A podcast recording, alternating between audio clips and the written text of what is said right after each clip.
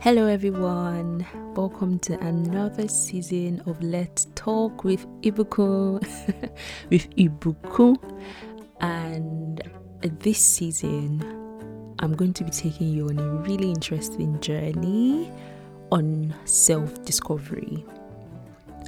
To be fair, um, this whole season, I'm actually really looking forward to it because I haven't written anything about any of the topics on self discovery that I'll be talking about.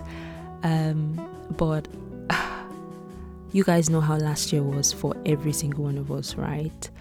And when I started this new year, I literally paused and said, Ibuku, so much has happened and so much will still happen. Why don't you record yourself through that journey? And that was literally how the idea of um, this season came about. So stay tuned as we chat about discipline, trust, loneliness, love, faith, and everything else.